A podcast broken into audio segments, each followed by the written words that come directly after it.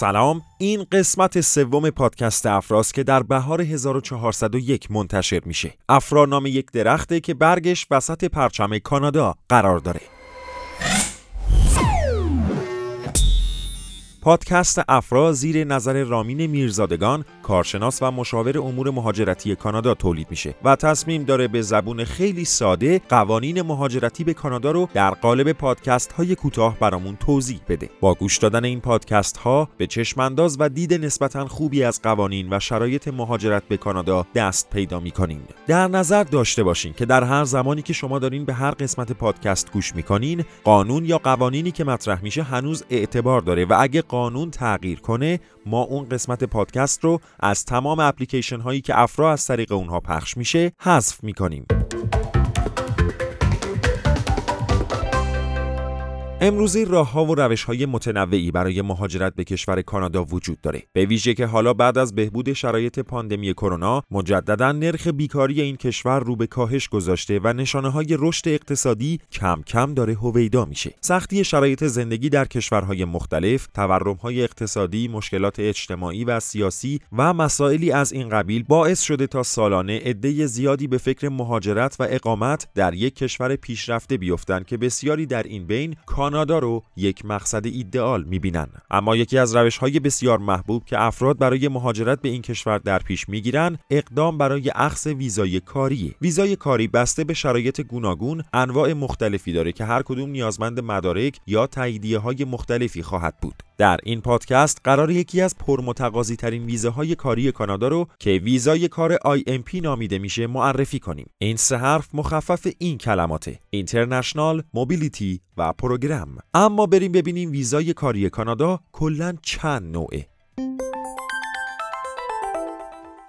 دریافت ویزای کار کانادا. برای اینکه بتونین اقامت دائم کانادا رو از طریق ویزای کاری دریافت کنین لازمه بدونین که ویزای کار این کشور در دو نوع وجود داره. ویزای کاری که نیازمند پیشنهاد شغلی جابافر و ارزیابی تاثیر بازار کار یا LMIA نیست. ویزای کاری که نیازمند کارفرمای مشخص و ارزیابی تاثیر بازار کار یا همون LMIA اگر بخوایم دقیق تر تفاوت این دوتا رو متوجه بشیم در نوع اول فرد این امکان رو داره تا بدون پیشنهاد کاری یک کارفرما رو انتخاب کنه و به صورت رسمی استخدام بشه. اما در نوع دوم فرد برای کار کردن نیاز به پیشنهاد کار داره و مجبور برای کارفرمای مشخصی کار کنه. اما عده‌ای هم در کانادا نیازمند ویزای کار نیستن و بدون اون می‌تونن فعالیت‌های شغلی خودشون رو در این کشور آغاز کنن. حالا این عده کیان؟ افراد متخصص فعال در زمینه فیلم و تلویزیون دانشگاهی ها و پژوهشگران فعال در مؤسسه های کانادایی. افراد متخصص در زمینه تعمیر یا نگهداری تجهیزات تجاری و صنعتی. هنرمندانی از قبیل رقصنده ها، ارکسترها، بازیگران و افراد با های مشابه، افراد مدیر و صاحب business و شغل، ورزشکاران و مربی های حرفه‌ای در رشته های گوناگون، اشخاص کارآفرین، افراد متخصص در زمینه کشاورزی، دانشجوهای فعال در دوره کارآموزی، اشخاص فعال و متخصص در امور مذهبی و کارهای خیریه، متخصصان با درخواست استخدامی کارفرما با برنامه مهاجرتی استعداد خارجی، متخصصان با درخواست درخواست استخدامی کارفرما با برنامه طرح آزمایشی مهاجرت آتلانتیک و در نهایت اشخاص فعال در سازمان بین المللی و دولت خارجی.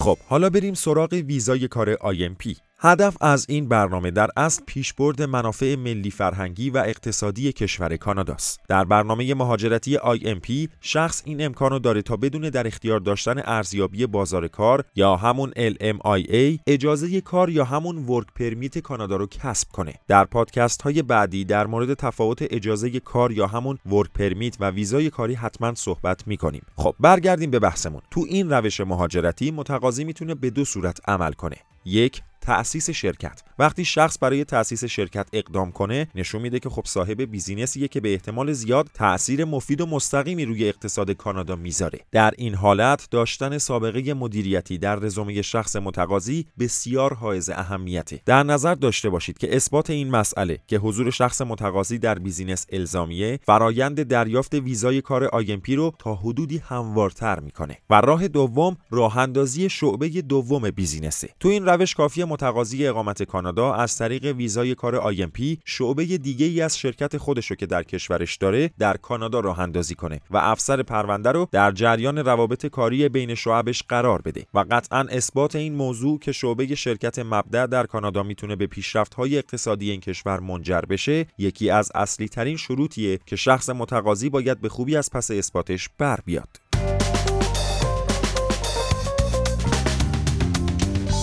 افراد واجد شرایط برای ویزای کار IMP شاید این سوال برای شما پیش اومده باشه که چه کسایی قادرن به منظور مهاجرت به کانادا برای دریافت ویزای کار IMP اقدام کنن. خب ما اینطوری جواب میدیم که به عنوان بخشی از شرایط مورد نیاز کسایی که business شخصی دارن افرادی که در سابقه کاری اونها پست مدیریت یا مدیریت مالی به چشم می‌خوره پزشکان عمومی و متخصصانی که دوره های مختلف رو پشت سر گذاشتن کسایی که صاحب کارخونه و شرکت های بزرگ و تاثیرگذار در اقتصاد هستند و در نهایت متخصصایی که در زمینه کامپیوتر و IT تحصیل کردند و در کشور مبدأ هم شرکت دارند. خوبه بدونید که شرایط عمومی ویزای کار IMP تفاوت چندانی با شرایط عمومی ویزاهای دیگه کانادا نداره. این شرایط شامل این موارد میشه: تمکن مالی کافی، نمره آیلتس حداقل 5 که در صورت اخذ نمره بالاتر قطعا صاحب شانس بیشتری خواهید بود. مدرک تحصیلی کارشناسی یا بالاتر و بهتر اینکه از قبل ویزای ویزیتوری کانادا رو دریافت کرده باشین. چون در واقع اولویت اصلی کسایی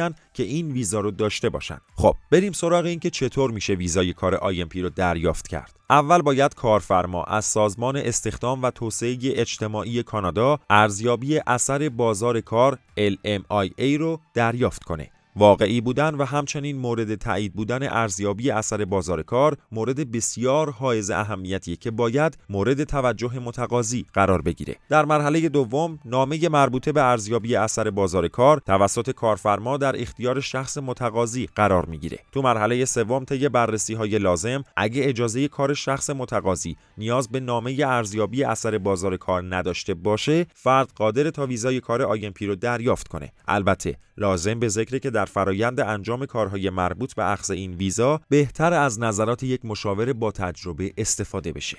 و مزایای ویزای کار IMP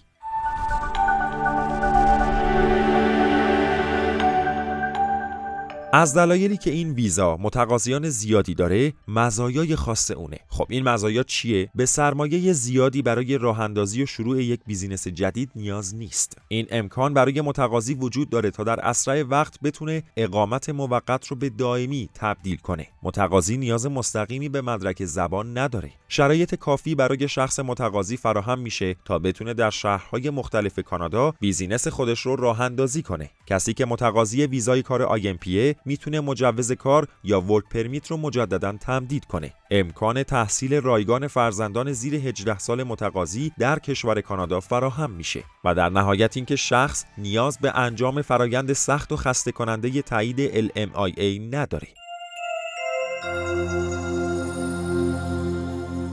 ممنون که همراه ما بودین. این سومین قسمت پادکست افرا بود. پادکست افرا هر هفته زیر نظر رامین میرزادگان کارشناس و مشاور امور مهاجرتی کانادا تولید و منتشر میشه.